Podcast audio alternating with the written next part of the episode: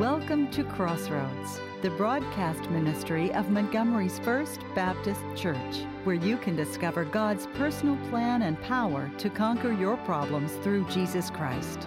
Join us now as God's Word heals, encourages, and enlightens your spiritual life.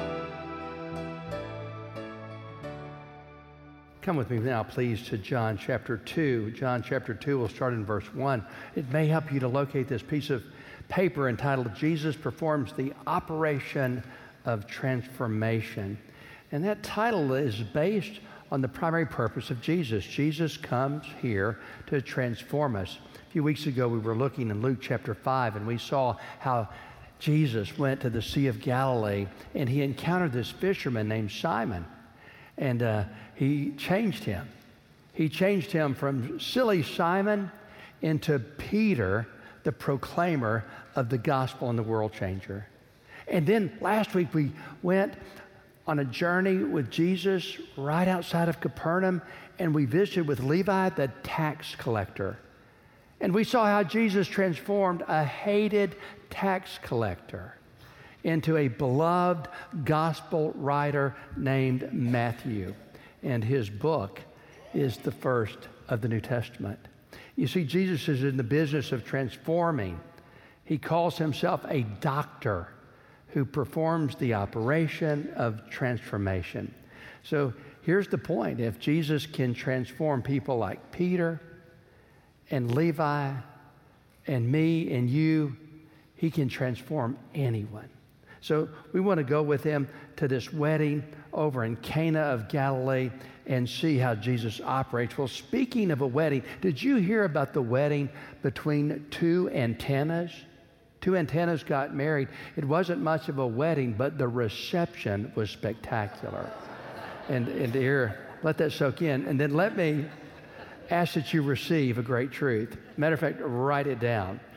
Changing water to wine was Jesus' first sign. Changing the water to wine was Jesus' first sign. Now, at heart, I'm a Bible teacher, so I want to take just a few moments and dial you into some great Bible truths. For instance, in the Gospel of John, did you know that there are only seven miracles which are called semeons or signs? The first one is turning water to wine in John chapter two. Now, there are seven of them. In contrast, in the Gospel of Mark, there are thirty-eight miracles. Now, all of these signs have a special connection to the identity and the purpose of Jesus. Let me give you an example. In John chapter eight, Jesus gives one of the seven I am sayings. And he says in John eight, verse twelve, I am the light of the world. Whoever follows after me will not walk in darkness, but you will have the light of life. And what does Jesus do to create a sign that backs it up or validates it, illustrates it? Well, in John chapter nine, there's a man who's been born blind. He hasn't seen the light of day his entire life. And Jesus touches his eyes, and this man has sight. So he moves from being blind to sighted. Isn't that this beautiful illustration of what Jesus came to do, to take us from light to darkness? And here, another illustration would be in John chapter eleven. Jesus makes this astonishing statement. It's arguably the most far-reaching statement ever heard on planet Earth. Jesus stands before a grieving woman named Martha, and he says, Martha, I am the resurrection and the life. Whoever believes in me, even though you die, yet will you live. Do you believe this? And she affirmed that she believed it. Then what did Jesus do? He illustrated or validated with another one of his signs when he went to Lazarus' tomb and he said, open up that grave. And he called Lazarus from death to life. You see, th- these signs have deep meanings. So today, here's what we're going to do. We're going to look at the first sign, the first miracle of Jesus in the Gospel of John. And essentially what we're going to learn here is when Jesus turns water into wine, this means that Jesus has the power to transform any component of your life. He can take you from defeat to victory. He can take you from sour to sweet. He can take you from zero to hero. He can take you from out of control to being Christ-controlled. He can change and transform you. This is the point of this sign. Well, let's plunge into it. John chapter two, verse one. And on the third day, there was a wedding in Cana of Galilee, and the mother of Jesus was there. Jesus also was invited and his disciples to the wedding. When the wine gave out, the mother of Jesus said to him, "They have no wine." Jesus said to her, "Woman, what do I have to do with you? My hour has not yet come."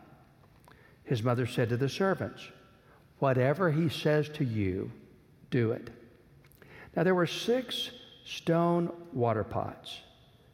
They were set there for the Jewish custom of purification, for washing up. They contained twenty or thirty gallons each. Jesus said to them, "Fill the water pots with water," and they filled them up to the brim.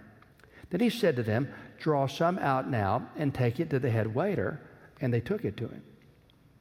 When the head waiter tasted the water, which had become wine, he did not know where it had come from, but the servants who had drawn it, they knew.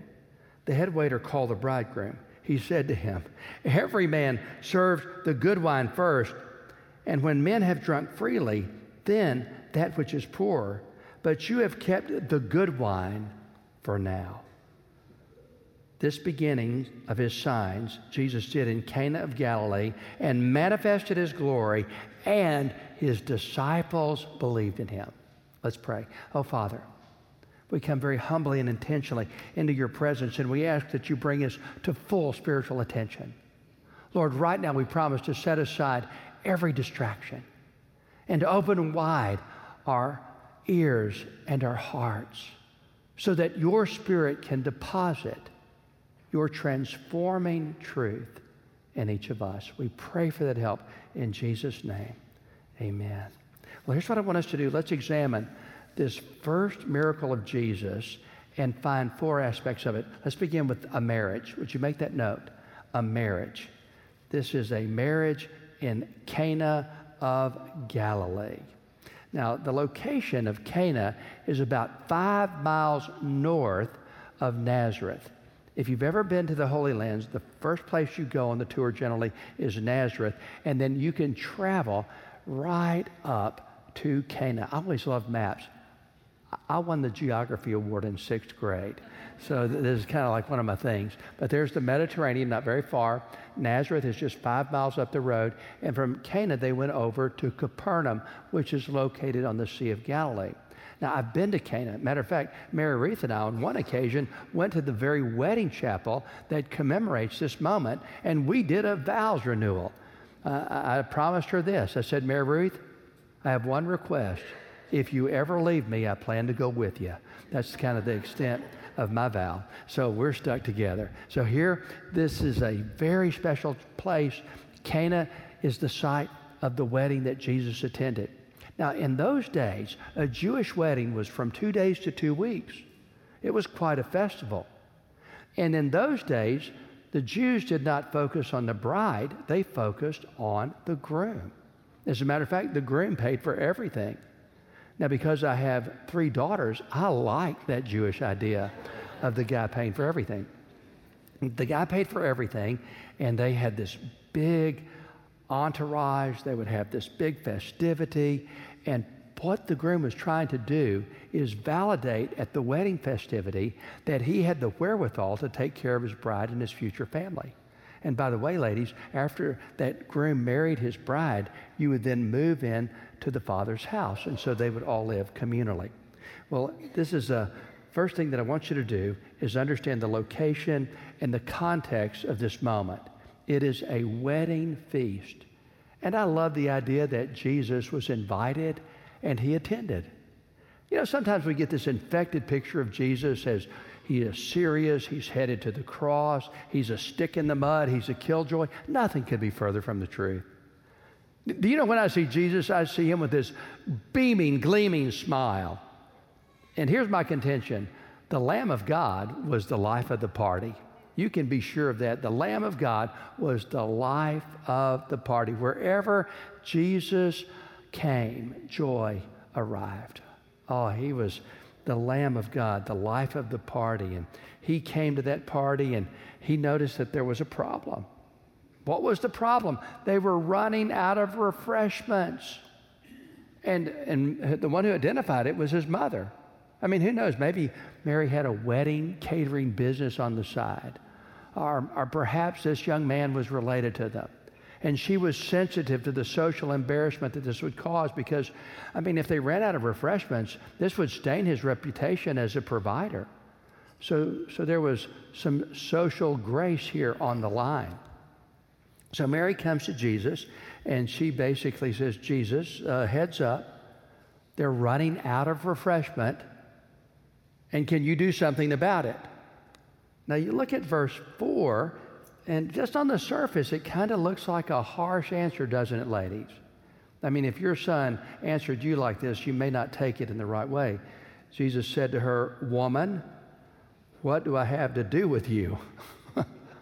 Okay, like if your son said, "Hey, Marion, what do I have to do with you?" you may not have taken that very well. But this is, I want you to put this into context. The word woman is the Greek word gune. And this is the very same word that Jesus used from the cross. In John chapter nineteen, when Jesus was speaking tenderly to John and assigning the care of Mary to John, do you know what word he used? This very word, gune. Really, in Alabama, we would say ma'am. He is saying, basically, Jesus is saying, ma'am, now this is not really my time schedule, and this is not really my job to alleviate the social embarrassment of somebody who did poor planning, but I'm going to do it for you. And this is what we see here. Jesus changes his game plan to help a nameless couple with a mundane problem. And do you know what kind of sign that creates for me? Fill in this blank. This means you should invite Jesus into your everyday and everything. Invite Jesus into your everyday and into your everything. He's the Lord of your everything. I mean, think about it. Invite Jesus to your party. Invite Jesus to your marriage. Invite Jesus into your family dynamics. Invite Jesus into your work, into your play. Invite Jesus into every aspect of your everyday. And do you know what the result will be? Make a note, Philippians four nineteen, my God will supply all of your needs according to his riches and glory in Christ Jesus. What he did for that couple, he'll do for you if you invite him into your everything. Well, let's move from the marriage to his method, his method. I, I want to show you how Jesus operates. Now, Jesus certainly, to alleviate this problem and provide more refreshment, could have summoned angelic assistance. That would have been impressive, to have a group of angels show up with refreshment. I mean, they could have brought angel food cake or something like that. I mean, I don't know. Uh, but uh, he could have levitated these jars. He could have snapped his fingers, and they would have been filled to the brim with one hundred eighty gallons of water. But do you see what I see? You, you see, he used common people like you and me to impact his work for eternity. He invited partners to come and to help him. He invites participation. Uh, for instance, in John chapter six, this huge crowd is gathered, and the people have grown famished. They have been feasting on the Word of God, and they forgot about the fact that they hadn't eaten for a long time. And Jesus said, let's feed them. Now, he could have, again, had an angel catering service show up, but he finds what? Through the assistance of Andrew, finds a little boy who's got a bit of a lunch, some fish and bread, and he allows that kid and Andrew to partner with him in feeding this vast multitude of people. Th- that's how Henry Blackaby puts it. Henry Blackaby puts it like this. This is so wise. Find where God is at work and join him. That's a good mantra for living life. You find where God is at work, and then you join his work. So here's the sign. God uses partners who obey. That's how he operates. God uses partners to obey. The key ingredient is to be obedient. Now, notice Mary's phrase. She knew that Jesus was going to acquiesce to her request. And so she says to the servants, whatever he says, do it. Now, friends, that's a good way to live life. The key ingredient is to be obedient. So Jesus gives this odd order. He says to the servants, there are six stone jars here, earthen vessels. They'll hold about thirty gallons apiece. Now, note that this is not drinking water. It is purification water. It is washing water. It's not even clean. So this is an odd request. So he has these six stone jars filled up to the brim. It's one hundred eighty gallons of water. And frankly, they do not hesitate. They just immediately comply. So an obvious question comes, what is Jesus asking you to do? You know, friends, that's why it's so important that we read the Word of God to get our orders every day. I mean, Jesus is the general officer, and so we should read the orders every day. What does he tell us to do? He says, love the Lord your God with all your heart, mind, and soul. He says, love your neighbor as yourself. He says, be a witness, starting from your neighborhood, your Jerusalem, go all the way to the ends of the earth. He says, in this world of takers, you become God's giver. He says, overcome your inherent narcissism and your selfishness and become my reflection of living love and service. And that's what Jesus tells us to do. But in order to understand what he says to do so that you can obey it, you've got to learn it so you can live it. Now, here's my greatest observation about the problem of the church and the problem in this church. We are educated beyond our obedience. Now, I want you to let that soak in. I believe we are educated beyond our obedience. That means we know so much more than we do. Oh, my friend, uh, the great truth is this.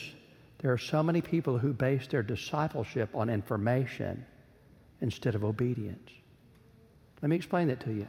If you base your discipleship on information, all you do is this. You think you've come to a worship service, just like this one, and you've done God a big favor for an hour in the week, and you salute him goodbye as you drive from the parking lot back to home with your lives unchanged. That's not what God wants. He doesn't want you to just acquire information. He wants you to do action and implementation. He wants you to become obedient. That's why Jesus says God prefers obedience over sacrifice.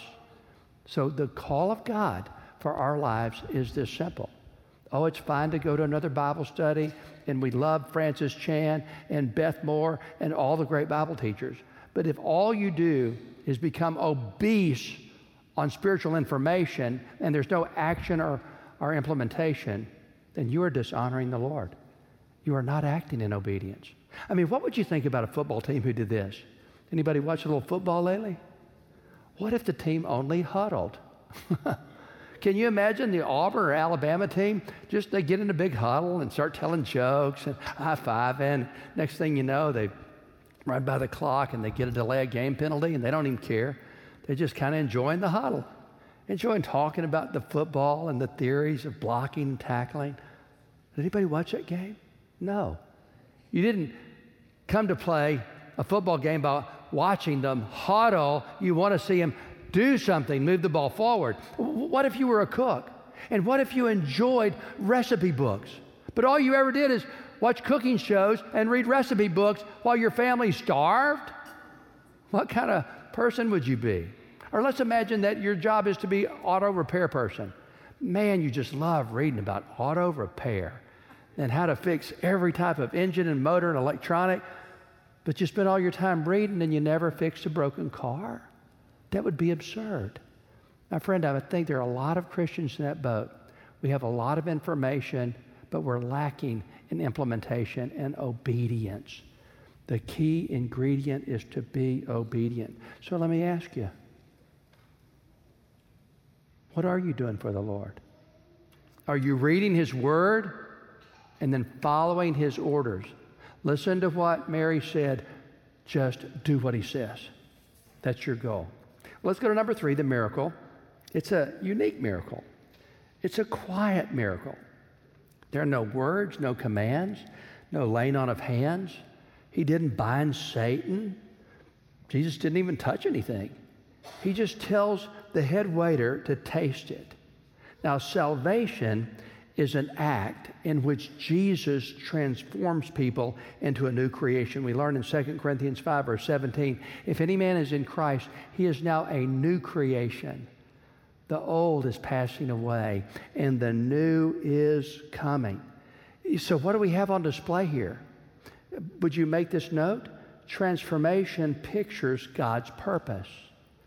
Transformation pictures God's purpose. Let me condense it into three simple statements that are easy to remember.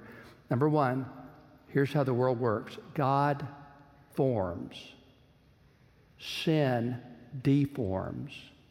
Jesus transforms. That's pretty much the whole ballgame right there. God forms. He makes every one of us. And yet we're all sinners by nature and choice, and that sin deforms us. And yet Jesus has the power to swoop in and transform us. And we see this on display here. I mean, that's what the Lord does. He took Peter and he transformed that man who denied Jesus into this powerful preacher at Pentecost. There was that prostitute named Mary Magdalene. She was filled with demonic spirits, and yet she became this delightful proclaimer, the first proclaimer of the resurrection. There was Saul, who became Paul, the arch enemy of the church, and becomes the chief evangelist for Jesus. There was this guy named Jay Wolf, who was selfish and narcissistic and secular, and God one day made this wolf into a lamb. I was a goat who became a sheep because Jesus changed me. You see, the parade of the saints, every saint carries a story about how the Lord Jesus has transformed them. Let me remind you of one of my favorite stories. It's the story of Louis Zamperini. Laura Hillenbrand captured his story in the book Unbroken, one of the greatest books I've ever read. You might remember that Louis was born in California, Torrance, California. They called him the Torrance Tornado. He could run so fast. He made the nineteen thirty-six Olympic team. He got Olympic gold. When World War Two started, he signed up. He was in Hawaii, and on a mission, his plane crashed. He spent fifty days in open water, survived miraculously, and what was the result? He was captured by the Japanese. He spent almost four years in a Japanese prison camp. He was tortured. He was beaten. And yet, at the end of the war, he was released, and he came home to a hero's welcome. Louis met this beautiful girl, Cynthia, and he met and they married, and everything looked like storybook happiness. But it began to quickly unravel. You see, he had gotten a lot of money because he was a war hero, but he made some bad business decisions and he lost it all. He started to drink incessantly because he was haunted by post-traumatic stress syndrome from his four years as a prisoner of war. His marriage started to unravel. They just had a child, but he was drinking himself into oblivion. And then Cynthia, looking for help and hope, in nineteen forty-nine, heard about a young evangelist from North Carolina named Billy Graham. And he was preaching in Los Angeles. She went and was radically saved. And then, do you know what happened? She brought Louis to that crusade, and he walked down the aisle, gave his life to Jesus. He went home and he said, darling, you've got a new husband tonight. He found all of his secret stashes of alcohol. He poured them down the sink, and he never in the next seventy years took another drop of alcohol to drink. He was set free. He was freed from his nightmares, and he became a changed man. He was water into wine. He was a sinner that became a saint. Oh, my friend, that's what the Lord does. He is in the business of transformation. So I would urge you to understand one last truth. This brings me to the last point. It's your message. Oh, yeah, Louis Zamperini has a great testimony, but so do you. If the Lord Jesus Christ has touched your life with the miracle of transformation, you have a message. Now, now let me point out something to you.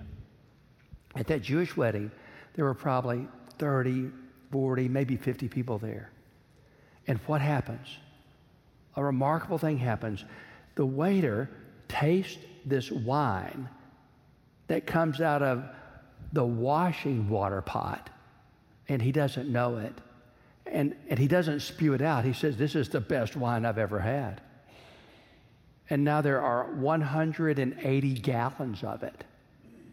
Now, there's forty or fifty people. I don't think they drank all of it. That'd be a bunch of wine. six hundred eighty-one liters, actually. So what do you think happened here?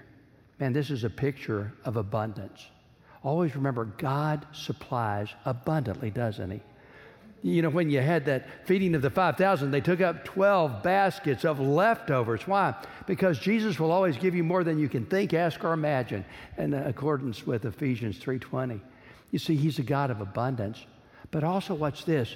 He says, most people serve the best wine first, but you've saved the best for last.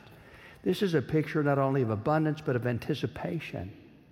You see, some of you are here right now, and you think you've already experienced your best. You think what's behind you is better than what could possibly be in front of you. May I lovingly tell you, you are dead wrong.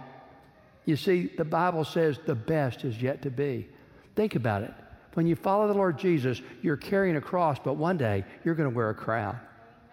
Think about it. Right now you're in the race, but one day in the Lord you're going to be at his rest. Think about it. Right now you're carrying the burdens of life, but with the Lord, you've got the blessings of life. Listen to how Paul put it in Second Corinthians four. Don't give up. Even though our outer person is being destroyed, our inner person is being renewed day by day. For our momentary light affliction is producing for us an incomparable, eternal weight of glory. Do you know what this says? The best is coming. Oh, don't give up. Don't give in. Hang in. God has his best coming for you right around the corner. Well, that tells me, then here's the last fill in the blank. You are a living sign for our living Savior. That's the goal. You're a living sign for our Savior. It says here in verse eleven something that's fascinating. It says, when they saw Jesus turn the water into wine, what did it do? It inspired belief. Well, that's the whole goal of the book of John. We learn in John twenty, verse thirty-one, that these things he wrote so that we would believe, and in believing in Christ, we would have eternal life. In other words, we would become living signs of how God has changed our life. Uh, years ago, I went to Houston, Texas, and I went to this place called the San Jacinto Monument. Have any of y'all ever been to Houston or the San Jacinto Monument? Well, if you go out there, it's kind of an impressive monument. Of course, Houston is named for Sam Houston, and he was the general who led Texans in eighteen thirty-six to go out and defeat Santa Anna and uh, take on the Mexican army. Now, in true Texas fashion, at the base of that sign, it says it is five hundred sixty-seven feet tall, parentheses, twelve feet taller than the Washington Monument. You know how it is when you're from Texas. You got to have the biggest. And yet, when you look at that monument, you think, well, what does it commemorate? Let me tell you what the sign, here is the sign written on the base, and here's what it says. With the battle cry, remember the Alamo, the Texans charged. The enemy fled in disorder. The battle was won, victory was complete, and Texas was free. That's what that monument means. It's a monument to the victory of Sam Houston over the Mexican army and the freedom of the Republic of Texas. Do you know what your life is designed to be? A living signpost for the living Lord that proclaims Jesus has changed me and he can change you. Let's pray. Oh, Father, thank you. Thank you so much for this picture of your purpose. You transform. Thank you for sharing worship with us. We trust God has used this broadcast for your spiritual growth and encouragement. If this ministry has touched your life, please let us know. If you'd like to share in the cost of this broadcast, you may send your gifts and support to First Baptist Church. Your partnership with us will help strengthen and extend this ministry and will be greatly appreciated. And remember, when you are at the crossroads, follow Christ.